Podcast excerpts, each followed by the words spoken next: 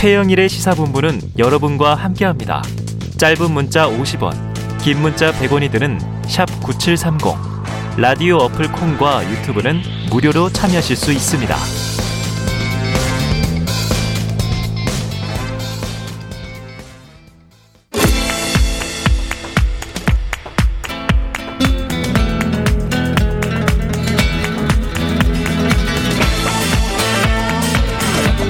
네, 정치권의 허심탄회한 속내를 들여다보는 시간이죠. 오늘 특히 중요합니다. 각설하고 시즌 2. 오늘 함께 해주실 두 분 소개해 드릴게요. 현근택 변호사, 장희찬 평론가. 어서 오세요. 네, 안녕하세요. 네, 안녕하세요. 자, 이 현 변호사님. 선대위 네. 공식 대변인 맡으셨으니까 그래서 되게 바빠지셨죠. 저는 뭐 주로 방송 나가는 게 제 역할이라서 아, 방송, 방송 투쟁 방송국 여기저기 그냥 왔다 갔다 하고 전선에 와 계신 거군요. 네, 앞에 장희찬 특보시죠. 국민의힘은 선대위가 아직 완결되지 않았어요. 그런데 캠프에 상주하시면서 바쁘다. 이런 소문이 들립니다. 요즘 어떤 업무 하세요? 아니 뭐 상주라기보다는 음. 그때그때 실무적으로 지원 필요한 부분이 있으면 어. 자원봉사 하고 있는 것이고요. 아, 그래요. 뭐 어쨌든 정권 교체를 위해서 뭐든 해야겠다는 그런 마음으로 어. 뭐 이리저리 뛰고 있습니다. 힘을 보태고 뛰고 있다. 그리고 지금 또 전선에서 적을 마주하고 있는 안 그래도 이 앞선 인터뷰를 들으면서도 아, 장경태 민주당 의원 인터뷰인데 네. 자 윤석열 지지 청년들이 이재명 후보 지지로 돌아섰다. 하실 말씀 있습니까? 할 말이 많았어요. 아, 예, 말씀하세요. 사실 이 28명의 청년들이 이재명 후보 지지선을 했다는 건데 네네. 명단이 공개된 분들이 없고 네. 어제 그 해당 팀의 대표라는 분 이름은 공개가 되었더라고요. 음. 확인해 봤는데 경선 캠프에서 어떤 임명장도 나간 적이 없는 분입니다. 아. 그리고 제가 사실 경선 캠프 동안 청년 행사나 청년 정책 관련해서 다양한 청년 단체들을 안팎으로 많이 만났는데 네네네. 공식적으로 국민 캠프의 이 청년 부분을 총괄했던 네. 국민 캠프 청년 위원회와 음. 어떤 공식 미팅도 가지지 않았던 단체 단체입니다. 아, 그래요. 그러니까 이런 분들을 이제 윤석열 후보 지지 청년인데 이재명 후보 지지 선회, 그렇죠. 선언했다라고 말하면 저는 내일 200명도 할 수 있어요. 어, 정말. 그러니까 이게 제대로 네. 사실은 저는 이분들의 이 28분들도 참 소중한 분이고 네. 한분 한 분 참 안타까워서 어, 다시 설득하고 싶은 마음이 네. 듭니다만 근데 이걸 이렇게 정치적으로 이용하는 장경태 의원에게 분노를 금치 못하겠고요. 어, 분노를 금치 못한다. 청년들 내세워서 이렇게 정치 지저분하게 하지 말라고 좀 따끔하게 말하고 자, 싶습니다. 장경태 의원 이 자리에 없는데 그럼 아니, 현... 한마디 안 할수 네, 없는데요. 대변인이. 지지라는 거는 임명장 받고 하고 상관없어요. 아, 지지를 아, 표명했던 청년들이다. 팀 공정이라는 건 저도 모릅니다. 모르는데 음. 이분들이 아마 처음에는 뭐 이준석 대표 때문에 지지했다 그러고 음. 뭐 입당 당적도 잘 몰라요. 근데 아까 잠깐 관계... 얘기를 들어보면 경선 과정에서 홍준표, 홍준표 후보 지지가 아니고 아니? 윤석열 후보를 지지했던 분들이라고 아, 그래요? 그러니까 윤석열 후보도 뭐 많았다는 얘기도 있잖아요. 네네네. 뭐 지지했었는데 어, 자기들의 의견이 소통이 안 된다. 네. 그리고 이준석 대표 패싱한다. 자기들이 지지하는. 네. 그래서 지지하겠다는 거라 이 정치를 저는 뭐 더럽다라는 표현이 저는 좀 적절하지 않다고 보는데 네. 왜냐하면 사실은 누구의 지지를 받냐 지금 굉장히 중요해요. 그러니까 임명장 뭐 수령 여부나 아, 그럼요. 임명장이 아. 뭐가 중요하겠습니까? 네. 그러니까 임명장은 수만 네. 장도 나갈 수 있고요. 그런 네. 부분에 대해서는 공감을 합니다. 네. 그래서 제가 이분들 한 분 한 분 참 아프고 소중하다. 아, 소중하다. 뭐 언제라도 연락을 주실 기회가 되면 만나 뵙고 싶고 그러고. 싶습니다만 음. 그거에 대해서 폄하하는 게 아니라 음. 이걸 기자회 견장에 내세워서 음. 마치 핵심적인 역할을 했던 어떤 분들이 이탈하는 음. 것처럼 그렇게 오해할 수 있게끔 왜곡될 예, 수 예, 있게끔 예. 이걸 청년들을 기자회견장에 내서야 되는 문제인가? 연출이 잘못됐다. 아무리 급해도 이런, 이런 연출을 하면 안 된다고 생각합니다. 네, 알겠습니다. 아, 본인들이 기자회견 하겠다니까 했겠죠. 그걸 더럽게라고 더럽다라고 네. 표현하면 저는 그분들에 대한 모욕이라고 생각합니다. 그래요. 저는 장경태 의원의 행태가 어. 지저분하다고 한 겁니다. 어, 그분들 두 분의 입장을 네. 들어봤고요. 야, 이제 쟁점이 벌써 뜨거워요. 이거 오늘 이슈 아니었는데 지금 두 분이 하나씩 이슈를 뽑아 오셨습니다. 첫 번째 현근택 변호사, 현근택 대변인이 뽑아 오신 주제 여의도에서 사라진 이준석 대표의 잠적 잠행 파업이다 아니다 윤석열 후보는 뭐 당무를 하고 있다 근데 리프레시다 이렇게 표현했어요. 자 여의도에서만 사라졌지 부산 여수 순천 제주 지금 현 대변인님 이 상황 어떻게 진단하십니까? 일단 저는 윤석열 후보의 인식에 문제가 있다라고 봅니다. 왜 그러냐면 음. 어 refresh한 하러, 그러니까 어쨌든 약간 기분 전환하러 갔다 이렇게 보는 네. 거잖아요. 그렇게 보는 사람은 없어요 지금 다 당무를 음. 사실상 거부하고 있다고 보고 음. 있고 또 뭐 무리해서 연락 안 한다. 이 말은 이제 별로 아쉽지 않다는 얘기거든요. 음. 오고 싶으면 와라. 싫으면 말고 이런 얘기 보여서 저는 약간 이 홍준표 의원 대할 때랑 비슷하게 보인다. 어. 그러니까 아쉬우면 아니면 뭐 정치를 계속 하려면 올 수밖에 없겠지 않느냐 어. 이렇게 보는 게 사실은 선거 때는요 후보들이 굉장히 아쉬운 얘기를 해야 됩니다. 음. 선거 초래도 해야 되고 그런 자세가 안 보이는 게 좀 제가 보기에는 아직 리더십 자체에 좀 문제 있는 게 아닌가라고 음. 보고 있습니다. 윤 후보 책임이 좀 크다. 자, 장 특보님 하실 말씀이 있을 것 같은 게 지난밤에 올리신 거죠. 이준석 형에게 보내는 글. 이게 SNS에 올라와서 지금 뭐 오늘 굉장히 회자되고 있고 화제예요.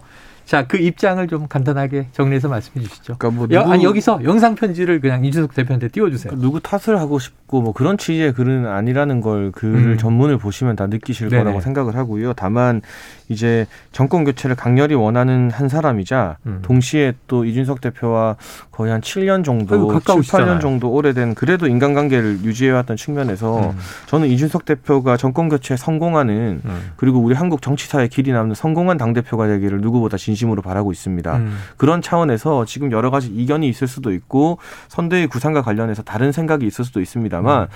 항상 윤석열 후보와 이준석 대표가 직접 만나서 소통하면 문제들이 금방 해결되었고 음. 아무렇지 않게 해서 좋은 방향의 결과들이 많이 나왔었습니다. 네네네. 이번에도 두 분이 직접 이 얼굴을 마주하시고 여러 가지 이 이견이나 선대의 구상에 대한 구체적인 아이디어들을 음. 바깥이 아니라 안에서 좀 치열하게 토론도 하고 서로 간에 설득도 하시면서 풀면 어떨까. 네네네. 누구도 배석하지 않고 그냥 두 분만 네. 이렇게 조용한 공간에서 어. 뭐 당사라던가 많잖아요. 그런 공간은 음.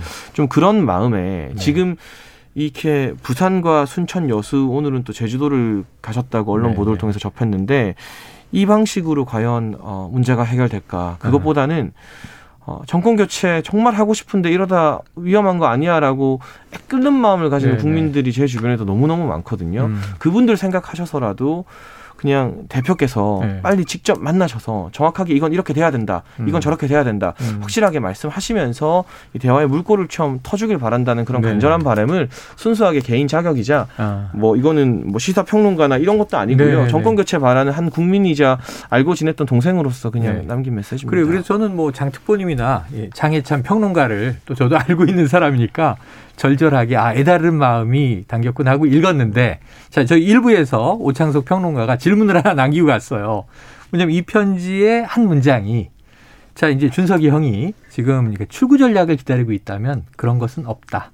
이 얘기가 개인 입장입니까? 캠프 입장입니까? 아니, 당연히 개인 입장이죠. 제가 지금 선대위에 아무 직책도 없는 아, 자원봉사자인데요. 근데 출구 전략은 그윤 네. 후보가 그건 모르죠. 보세요? 제가 알 수 있는 부분도 네. 아니고 논의에 참여하지도 않습니다만 음. 제가 생각했을 때 먼저 서울로 올라와서 대화를 시도한다면 어. 이준석 대표가 가지고 있는 여러 가지 구상이나 아이디어들 어. 상당히 많이 저는 대화가 통하지 않겠는가라고 생각하고 있기 있다. 때문에 네 이게 지금 시간이 97일밖에 남지 않았잖아요. 그렇죠, 대선까지 그렇죠. 속도가 중요하기 때문에 네. 그 부분 좀 빨리 풀기 위해서는 빨리 돌아와서 네. 만나는 일정이 신속하게 잡혀야 된다는 그런 안타까운 멀리 도는 것보다는 네, 이준석 네. 대표가 들어와서 직접 부딪히는 게 더 빠르다. 네. 알겠습니다.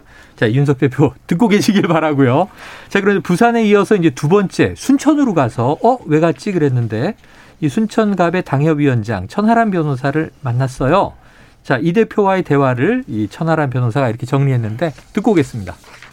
어, 쉽게 얘기하면 지금 아무 제대로 된 targeting이나 어떤 컨셉 없이 음. 좋은 게 좋은 거다라는 식의 그러니까 모든 토끼를 잡겠다라는 식의 안철수식의 선거전을 하고 있다. 과연 현재 인선이 신속하고 정확한 선거 캠페인을 하기에 적절한가? 음. 소위 말하는 파리떼나 하이에나 같은 분들이 후보의 눈과 귀를 가리고 있는 게 아닌가라는 부분에 대한 고민이 많았고요. 어, 짧게 말씀드리자면 이준석 대표는 자기가 생각하고 있는 이 위기감이 해결되지 않는 한 음. 서울로 빈손으로 쉽사리 올라갈 생각은 없어 보였습니다. 야, 이게 제가 들으면서 민주당의 공격이 아니고 자당 안에서 나온 또 이야기예요. 이게 아이러니가 그 이 전남 도당위원장은 발도 붙이지 마라 이런 얘기를 그렇죠. 했고 네. 천하람 변호사는 또 이렇게 만나서 이준석 대표의 이제 심경을 또 대변하기도 했는데 지금 안철수 식 선거전 파리떼가 후보의 눈과 귀를 가리고 있다. 그러니까 지금 선거가 잘못 가고 있다라는 비판인데 내부 비판인데 이 우리 저 특보님 어떻게 들으셨습니까? 글쎄요, 어쨌든 이 선대위 구성이나 음. 선거 캠페인 진행 방향에 대해서는 다양한 의견들이 자유롭게 논의될 수 있습니다. 있을 수도 있고. 그리고 뭐 천하람 변호사 이제 국민의힘 순천갑 당협위원장 같은 분이나 음. 저처럼 뭐 자원봉사하는 사람들은 그런 의견을 또 방송인들은 청년 정치인들이잖아요. 네, 표출할 수 있는 거죠, 당연히. 근데 이제 좀 더 책임 있는 분들, 음. 고위 당직자나 선대위에서 이미 고위직을 받으신 분들, 음. 어, 이 전략에 대해서 함께 논의해야 될 분들은 음. 가급적 제가 늘 강조하는 게 대면해야 된다. 아. 전화 통화보다도 직접 만나는 게 좋고 빠르다. 아. 이런 치열한 토론의 과정 등이 있는 게 저는 민주적인 선대위의 어떤 당연한 모습이라는 네. 생각이 들고요.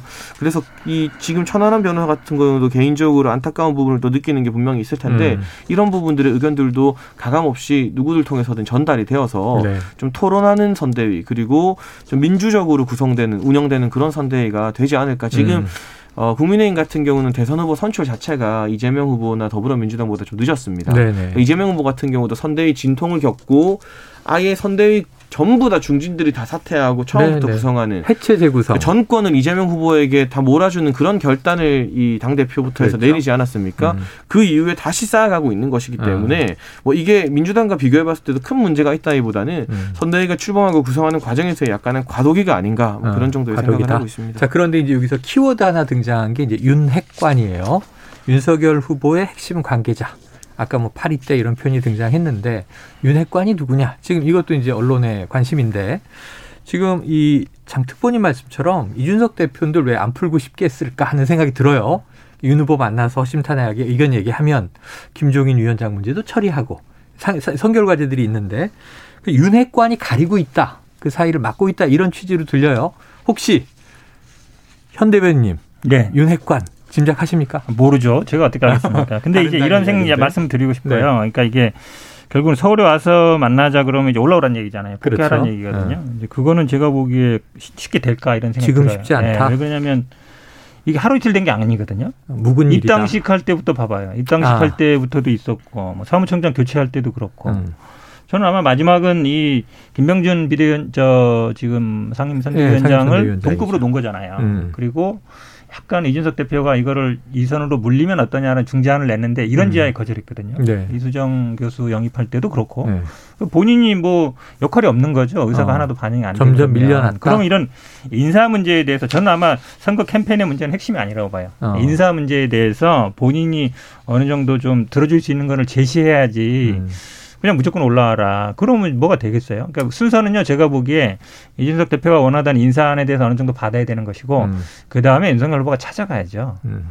뭐 본인이 전화하든지. 왜냐면 이거는 홍준표 대표도 마찬가지고, 이승민 대표도 마찬가지예요. 김종인 비대위원장도 마찬가지고, 사람에 대한 거는 수평적인 관계가 되게 중요하거든요. 음. 그거를 본인이 다가가는 게 좋아요. 음. 심지어 지금 어제 언론 인터뷰에 보니까 이런 얘기도 나왔어요. 당무우선권이 있으니까 징계해야 된다. 이 음. 대표를. 그 다음에 어, 어, 윤 후보 이거 윤 후보 직접 얘기한 건 아닙니다. 네. 인터뷰 얘기 네. 보면은 어이 윤 후보가 아마 초장이 버릇을 고쳐야 된다고 생각하고 있다. 어, 당내 의견들이 네, 이렇게 얘기하고 있으면 사실은 이준석 대표 입장에서 뭐 나를 징계한다고 음. 당무 우선권이라는 건 선거와 관련된 거기 때문에 네 대선 후보가 당 대표를 징계하는 상황까지는 가면 안 돼요. 이거 완전 당이요 지금. 그러면은 더 위태로워지겠죠. 초장의 버릇을 고쳐야 된다. 네. 이것도 제가 보기에 좀 적절치 않은 얘기예요. 네. 그러니까 이런 인터뷰가 방송을 통해서 나온다는 얘기는 음. 안 좋은 모습이거든요. 정치로 풀어야죠. 이걸 무슨 뭐 징계하고 법으로 푸는 문제가 아니죠. 그래요. 그러면 이제 그 장수보님한테 여쭤볼게요. 윤핵관 있습니까? 누군지를 잘 모르겠어요. 있긴 있는데. 아니 이 특정 언론하고만 인터뷰를 하더라고요. 어, 아, 그, 그 관계자가. 네, 제가 좀 납득이 안 되는 게 네. 정말 핵심 관계자라면 굳이 특정 언론하고만 인터뷰를 할 이유가 있을까? 그렇죠, 그렇죠. 여러 언론이 이 사람이 그렇죠. 핵심인 걸 인지하고 계속 물어볼 텐데 음. 왜 이분의 코멘트가 음. 유독 한 곳 특정 언론하고만 나오는가? 음. 그걸 보게 되면 사실은 뭐 김재원 최고위원도 오늘 아침에 인터뷰에서 음. 비슷하게 말씀하신 것 같지만 핵심 관계자가 아닌데 음, 본인의 어떤 아니다. 정치적인 의도를 가지고 이런 음. 이좀 도발적인 위험한 멘트들을 계속 내는 것이 아닌가 자가 발전하는 세력 우려가 많이 되고요. 네. 저도 사실은 뭐 이 윤핵관이 대체 누군지 궁금합니다만 이런 그래. 식의 익명 인터뷰를 통해서 갈등을 좀 자꾸 어, 부풀리고 네. 자극하는 거 도움될 게 하나 없으니 갈등 봉합이 가장 중요한 거 아니겠습니까? 네. 그러면 약간 이제 네. 이준석 대표에게는 뭐 영상 편지까지 날리셨고 장문의 글도 쓰셨으니까 그럼 지금 이제 현대변인의 조언을 조언으로 들으면 윤 후보가 나서야 한다. 근데 윤 후보가 지금 좀 기다리는 입장이다. 혹은 뭐 좀 재충전하러 갔으니까 쉬고 올 거야. 이게 아니란 태도 아닌가라는 비판은 어떻게 보세요? 근데 물밑에서 아마 꾸준한 소통이 있겠죠. 제가 그 물밑에서. 그 부분을 다 확인할 수는 없습니다만 아. 물밑에서 소통이 있지 않을까 하는 생각이 들고 음. 어 일단은 이 지역이 참 중요하거든요. 같은 음. 이 지역구 안에 있으면 서울에 있으면 언제라도 오늘 밤에라도 뭐 만날 수 있는 거 아니겠습니까? 네, 네. 그런 물리적 공간을 좀 가까이 한 상태에서 그렇죠. 그럼 좀 더 이 실제로 바로 두 분이 함께 하기 위해 어. 어떤 메시지가 오가는 게 더 빨라질 수도 있을 것 네, 같습니다. 네, 그래서 이 지역의 갭을 좀 빨리 줄일 필요가 있다는 생각이 우선 들고요. 뭐 어쨌거나 이 문제가 장기화되어서는 안 된다고 생각을 합니다. 네. 많은 국민들이 또 우려하고 있고 정말 정권 교체 간절하게 염원하는 분들이 음. 안타까운 마음을 많이 보내주고 계시기 때문에 네 이 부분 뭐 머리를 맞대고 선대위 구성이든 뭐가 되었든 음. 그러나 분명한 것은 정의화 전 의장이 부산에서 이런 말씀하셨다고 네. 해요 모든 역량을 레이저 빔처럼 어. 후보에게 집중시켜서 후보 네. 중심으로 선거를 할 수밖에 없다 음. 그 부분에 대한 전제 아래에서 여러 가지 또 의견 낼 것들은 내고 네. 반영되고 개선될 것들은 개선되는 음. 그러한 모습으로 선대위가 좀 이 계기를 삼아 어, 더 나아진 모습으로 업그레이드 됐으면 좋겠습니다. 음, 장기화되면 타격은 윤 후보가 주로 받는 거고 선수니까 플레이어니까 또 이준석 대표의 정치 여정도 앞으로 이게 순탄치가 않을 텐데 저는 한 마디만 하면 그런 생각이 들어요. 결국은 이제 후보한테 쓴소리를 할 수 있느냐 문제거든요. 아. 네, 왜냐하면 이런 어려운 얘기들, 인사 문제들 아니면 찾아가십시오. 아까 수평적이라고 그렇죠. 얘기했죠. 찾아가십시오. 아니면은 음. 직접 뭐 제주도 아니든 어디서 뭐 광주에서 음. 찾아가십시오라는 얘기나 아니면 인사 문제에 대해서 음. 이준석 대표가 생각하는 바를 들어주십시오. 음. 이 얘기를 할 수 있는 사람이 있느냐 없느냐가 중요해요. 왜냐하면 그게 음. 당연히 후보 마음 심기를 거슬릴 수는 있죠. 음. 근데 김종인 비대위원장이 많이 있었으면 그런 얘기를 했을 거예요. 어, 풀어라. 그게 중요하거든요. 네. 그렇지 않으면 그냥 윤 후보 생각이 없으니까 우리도 그냥 못한다 그러면 어. 제가 보기에 이거는 굉장히 풀기 쉽지 않은 문제라고 봅니다. 이 쓴소리 장특보님이 후보한테 얘기하시면 되잖아요.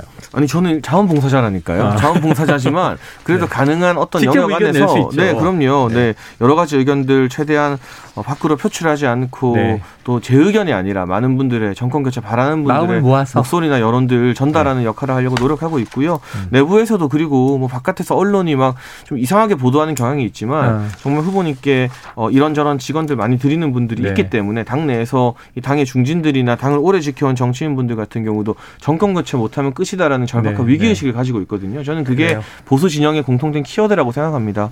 원래 그리고 정권 재창출하려는 쪽보다 음. 교체 하려는 쪽에 훨씬 더 절박해요 선거는. 그렇죠, 그렇죠. 그럴 수밖에 없어요. 그런 음. 마음들이 하나둘 계속 모아지지 않을까 합니다. 자 그럼 제주는 너무 멀고 윤 후보가 좀 찾아갈 정도 동선이면 어디까지 좀 이 아, 이준석 대표가 전진 배치하면 좋아요. 그건 제가 말씀드릴 수 네. 있는 건 아니고요. 안성, 평택, 네, 뭐 천안 찾아가고 뭐 어느 분이 어느 분을 찾아뵙고 이런 네. 것들도 중요하지 않고요. 네. 어찌 되었건 빨리 만나는 게 중요하다는 자, 말씀까지 정권 교체를 원하는 자원봉사자는 애절하게 두 분 빨리 만나라 이렇게 촉구하고 있습니다. 자, 두 번째 이슈로 넘어가 볼게요. 이번에는 장혜찬 평론가가 뽑아오신 키워드인데요. 역시 여권 내 문제입니다.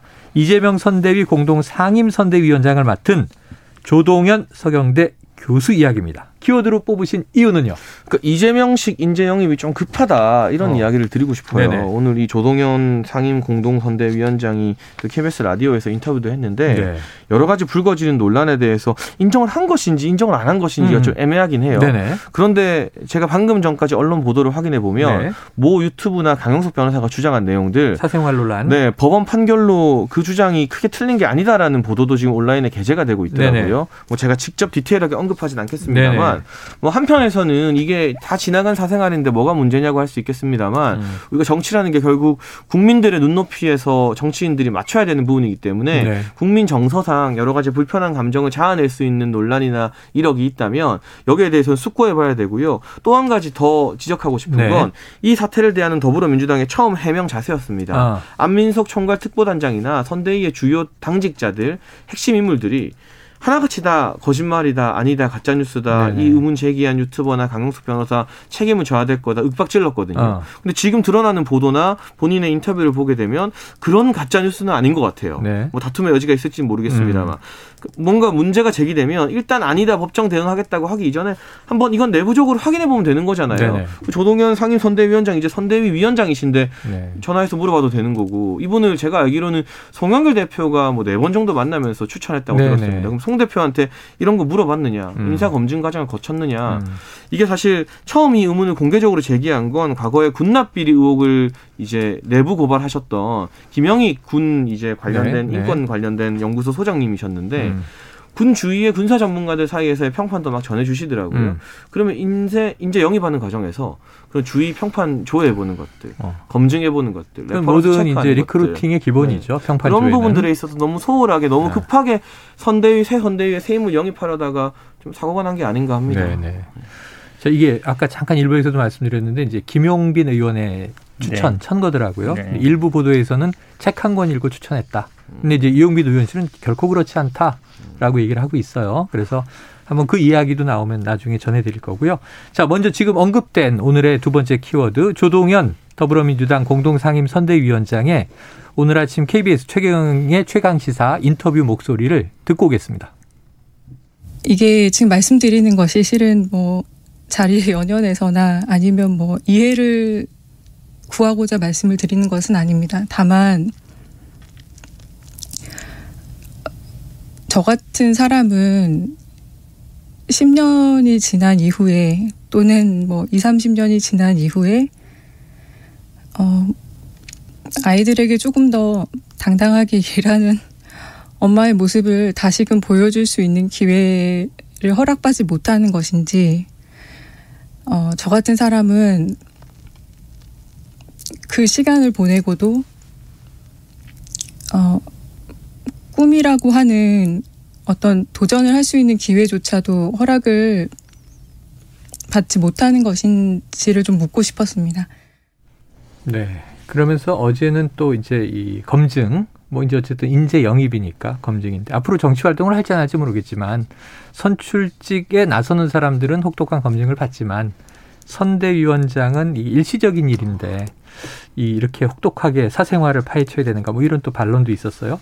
자, 이 지금 이 이야기 현 대변인 어떻게 들으셨어요? 두 가지 면인데요. 그러니까 인재 영입할 때 인사 검증을 제대로 했어야 된다. 사실은 음. 이게 뭐 가족관계 등록부라든지 아니면 거기 가족관부 등록부에 뭐 예를 들면 판결문 같은 거를 좀 갖고 오라 뭐 이러면 아마 이제 확인할 수 있는 네네. 부분인데 사실은 공무원 임명 뭐 청와대에서 임명하고 이럴 때는 이제 다 하거든요. 네네. 체크리스트가 있으니까 그런데 인사가 인재 영입할 때뭐 그래서 뭐 전과 자료 가족국루 등록부 납세한 거 갖고 오라 그렇게는 안 하거든요. 네네네. 어찌 보면 이제 주위 평판이나 들어본 건 있는데 음. 결국은 이제 사생활의 문제거든요. 예. 그러니까 사생활의 문제라 저도 사실은 이거를 언급하는 게 좀 조심스럽긴 한데 이런 말씀은 드리고 싶어요. 근데 음. 이제 남자와 여자의 차이, 남성과 여성에 대해서 여성에서는 사실은 결혼, 출산 이 부분에 저는 좀 엄격한 잣대가 있는 게 아닌가. 네. 남서 남자보다는 그런 부분이 좀 있지 않은가 싶고 이거는 사실은 굉장히 고민이 많은 부분이에요. 그러니까 음. 본인도 어찌 보면 이제 어느 정도 인정하는 것 같긴 한데 그렇다고 해서 어 저희들이 어 그런 문제 때문에 뭐 당장 뭐 음. 어떻게 해라는 것도 좀 그렇고 이게 예를 들어서 공적인 기관에 예를 들어서 뭐 어, 뭐, 군대에 있을 때 아니면 뭔가 뭐 문제가 있었다고는 모르겠는데 사생활 부분이라서 참 고민이 많이 되는 부분입니다. 음. 확실하게 해주셨으면 좋겠어요. 네. 사실 맞다, 그 의혹이. 어. 근데 그런데 시간이 많이 지났고 그런 사정이 있었고 네네. 국민들 앞에 내가 정면 돌파하겠다, 송구한 마음으로 더 열심히 일하겠다 음. 이러시던가 그게 아니면 사실 아니다, 가짜 뉴스다. 아, 처음에 안민석 단장 했던 것처럼 아, 진위를 네, 명확히 해달라. 네. 그러니까 적어도 진위가 국민들 앞에 명쾌하게 전해져야 국민들이 판단을 할 수가 있잖아요. 네. 근데 지금 판단을 못 하겠어요. 이분의 오늘 아침 인터뷰 첫 번째 보면. 결혼 생활이 네. 상당히 네. 아프게 끝났고 10년이 흘렀다 이렇게 얘기를 그러니까 했어요. 저희가 결혼 생활에 대해서 지금 말씀을 드리는 게 아니거든요. 아시겠지만 네. 누구나 이혼할 수 체크를 해달라는 것 자체가 그 얘기랑 음. 마찬가지예요. 그 얘기가 그, 얘기가 그 얘기 때문에 저희들은 오히려 그러니까 사생활 언급이 적절치 않다 그러면 그 팩트 체크를 해달라는 요구 자체가 저는 어쨌든 음. 약간 압박이라고 봐요. 네. 본인이 판단할 부분인지 그거를 맞다 아니다. 음. 그거 자체가 얘기하는 거잖아요. 음. 좋아요. 자 이게 참 민감한 문제입니다. 그래서 이 관련 이야기를 하다가 또 구설이 파장을 있습니다. 예를 들면 김병준 상임선대위원장이 자 전투복을 입었는데 예쁜 브로치를 단 격이다. 근데 또 이수정 선대위원장은요 이게 적절하지 않은 발언이었다. 그리고 오히려 이제 조동현 이 상대 측에 어, 선임 이 선대본부장 위원장에게 위로를 보낸다 이렇게 또 표현을 했어요.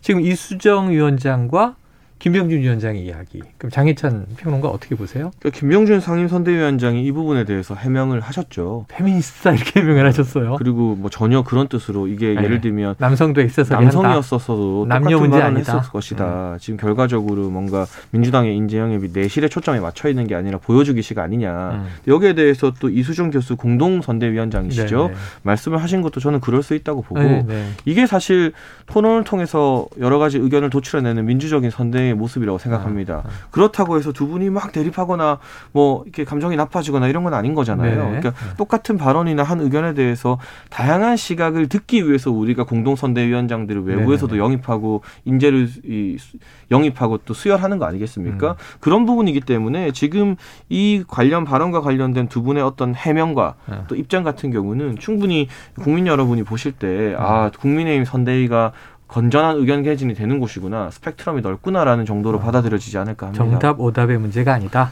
제가 자, 보기에는 뭐 예. 왜냐면 이 전투복이라는 걸 언급한 것 자체가 이제 군인을 연상 안 시킬 수 없잖아요. 네네. 그럼 뭐 다른데 아니 그 약간 액세서리 같습니다 하면 모르겠는데 네. 뭐 가게 이렇게 얘기하는 전투복 비슷한 걸 입고서는 이분이 군인이잖아요. 네. 근데 실제로 군인이 전투복을 입고 다니거든요. 그렇죠. 근데 네. 군복을 비슷한 입죠. 거 입고 거기에 예쁜 브로치를 하나 다는 정도다. 액세서리 같은 느낌이다. 어. 그러니까 여군이 굉장히 많거든요. 지금 네. 점점 많아지고 있고. 네.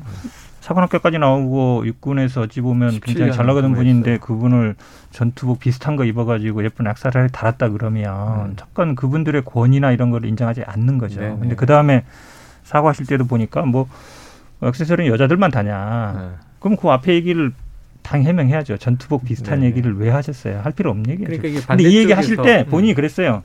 아, 이 적절한 비유가 아니다. 네, 그, 그 전제 그렇죠. 네, 적절한 비유도 아니면 그냥 네. 안 하시면 됩니다. 안 하셨으면 네. 좋았을 것을. 자, 그래요. 또 근데 또 이런 논란이 있어요. 지금 이제 국민의힘에 입당을 했다가 민주당 선대위에 청년 인재로 합류했다. 네 명의 이제 추가 2030 인재가 추가 또 영입이 됐는데 이 김윤희 데이터 전문가 장평론가님 하실 말씀 있습니까? 어제 이재명 후보와 함께 청년 인재 영입 기자회견 했는데 4명. 그 전날 우리 국민의힘 박수영 의원을 통해서 본인 이력서를 전달하고 윤석열 후보 선대위에 추천해 달라고 했습니다. 아, 저는 뭐 젊은 사람들이 이 진영 논리에서 자유롭게 여러 의견 펼치는 건 나쁘다고 생각하지 않습니다. 그런 또 이 경황이기도 하죠. 네, 생각이 다르면 진영을 넘나들 수도 있죠. 그런데 그게 어제 윤석열 후보 선대위 추천해달라고 음. 부탁하면서 이력서 보내고 아무 연락이다 설명 없이 다음 날 음. 이재명 후보 선대위에 합류하는 음. 그런 방식은 아닐 겁니다. 이건 네. 누가 봐도 어떤 철학과 가치를 공유하겠느냐 그 관점에서 결정한 게 아니라 누가 나한테 무슨 자리를 주느냐 그 네네. 관점으로 결정한 것으로 보여지기 네. 때문에 선대위 합류라는 중대한 결정을 하는데 심사숙고 없이 그렇게 하루 만에 여기저기 다 추천하고 다니는 것 음. 매우 부적절한 이 젊은 자리 사냥꾼다운 모습이라는 생각이 들고요. 아, 자리 사냥꾼이다. 그리고 이분이 경력 중에서 여러 회사를 운영했는데 네. 오늘 또 이 모 언론 단독 보도를 보면 페이퍼 컴퍼니 의혹이 불거지고 있어요. 재무제표나 이런 게 전혀 공개가 안 되고 있고 음. 저한테도 어제 제가 글을 써서 기사가 나간 이후로 많은 제보가 쏟아지고 있습니다. 음. 이분과 직간접적으로 일했던 분들의 제보가 쏟아지고 있고 회사의 어떤 근무 여건이나 종합 여건을 평가하는 인터넷 사이트가 있는 건 아실 겁니다. 음. 그 중에 이분이 운영하는 회사 한 곳의 종합 평점이 2.0입니다. 네네. 거의 최하에 가까운 수준으로 네. 거기에 달린 글들을 보면 근무 여건이나 뭐 업무 환경 등에 대해서 네. 근무했던 직원들이 매우 부정적인 댓글들을 많이 달아놓았거든요. 어. 그런 부분들도 정리해서 한 번 더 입장을 밝힐 계획입니다. 자, 현 대변인 반론 있습니까? 뭐 저희들이 알 수가 없죠. 그분이 네. 뭐 국민의힘 저축했는지 어땠는지 네. 모르죠. 그러니까, 그러니까 뭐 그분이 선택인 거고 물론 저도 뭐 양쪽에 이렇게 왔다 갔다 하는 건 적절치 않다고 보는데 근데 음. 선거 과정에는요 이런 네. 일이 늘 있습니다. 왜냐하면 그, 그분들 그러니까 정치에 관심 있고 하는 분들 입장에서는 양쪽을 접촉하는 경우가 많거든요. 심지어 뭐 지금 김영희 PD 같은 경우도 마찬가지는 거잖아요. 아, 그렇죠. 후보 측에서도 있었지만 저희 측에서도 접촉을 했고 송영길 대표가 적극적으로 설득을 그렇죠. 찾아가서 설득했다는 얘기니까 결국은 누가 더 절실하냐, 네네. 누가 더 절박하냐. 그리고 아마 본인들이 제가 보기엔 최종적인 판단은 본인들이 하는 거예요. 저희들이 음. 뭐라 할 수는 없죠. 근데 거기에서 판단 기준이 뭘까? 네. 본인들에 대한 인식, 인정 여부도 있지만 선거 판세도 는 중요하게 봤다고 봅니다. 네. 최근에 이제 지지율도 출렁거리고 있기 때문에 음. 본인들이 보기에 최종적인 선택을 한 거고 저희들 입장에서는 그냥 선택을 존중한다. 네. 그리고 열심히 해줬으면 좋겠다. 그래요. 이 정도 말씀드립니다. 아 근데 저는 장평근 의원님 얘기 들으면서 제가 30대 초반에 이제 벤처 사업을 했던 경험이 생각이 나서 지금 이제 우리 이준석 대표도 이제 청년 벤처 스타트업이었잖아요. 근데 2030이 운영하는 회사들이 스타트업 컴퍼니이기 때문에 대부분 드립하면 복지 조건이나 재무 제표가 좋을 가능성은 별로 없어요. 왜냐하면 몇 년이나 된 뭐 중견 회사겠습니까? 같이 일하는 직원들에게 네. 좋은 평가를 받느냐, 어, 그 나쁜 평가를. 받느냐는 굉장히 맞아요. 또 중요한 부분이죠. 함께 일하는 사람들의 네. 평가, 그건 저희가 고려할 필요가 있겠습니다. 자, 그래요. 자, 이 정도면 뭐 인재 영입이 아니고 지금 인재 전쟁이 여야 간에 벌어져 있는 것 같습니다.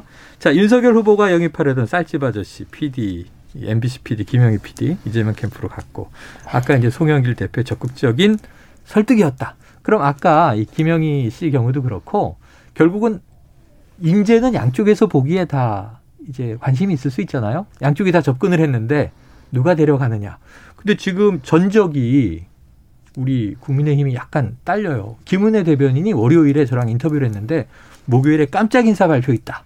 근데 오늘 안 나고 있어서 어, 혹시 그게 김영희 PD에게 하셨던 건가 이런 생각이 들거든요.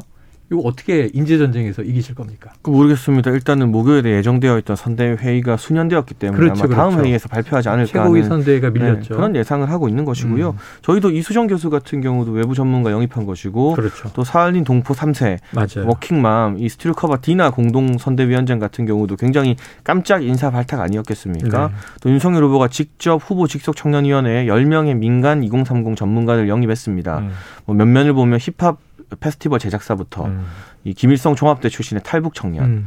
뭐 여러 유엔에서 일하고 있는 직원, 음. 또 유키즈라는 아 이거 프로그램 이름 말해도 되는지 네, 모르겠습니다만 네. 이미 말씀하셨으니까 네, 유명한 예능에 출연해서 인정받았던 네. 이 청년 농부 네. 등등 다양한 인재군이 많이 영입되고 있고요.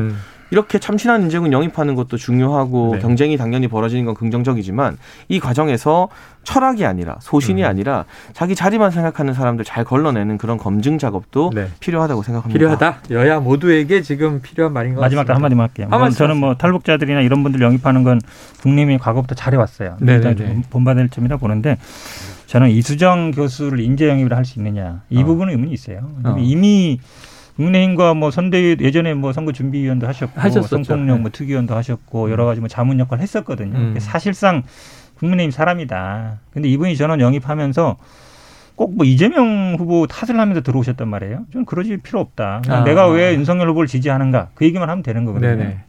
그리고 본인도 어쨌든 뭐 예를 들어 인연이 있다. 아, 네. 남편하고 친구라든지 네네. 그렇게 얘기하면 되는 것인데 아, 이재명 후보 변호하는 게 좀 문제가 있어서 내가 어, 어, 일로 왔다라는 아. 얘기는 제가 보기엔 너무 좀 궁색하다. 솔직하지 않다는 생각이 또 배우자가 이제 윤 후보의 절친이라는 것도 사실과 다르다. 또 이런 얘기도 아니, 했습니다. 동기가 맞으면 모르겠지 않겠죠. 야 치열한데요. 아, 다음 주도 또 어떤 이슈가 나올지 걱정입니다. 자 오늘 이야기한 여러분들 좀잘 풀리고 이준석 대표도 돌아와서 입장 잘 밝히고 자, 이 앞으로 좀 국민들을 바라보는 여야의 선대위 활동 기대해 보면서 오늘 이야기 마칠게요. 현근택 변호사, 장희찬 평론가와 각설하고 시즌 2 함께했습니다. 고맙습니다. 감사합니다. 고맙습니다.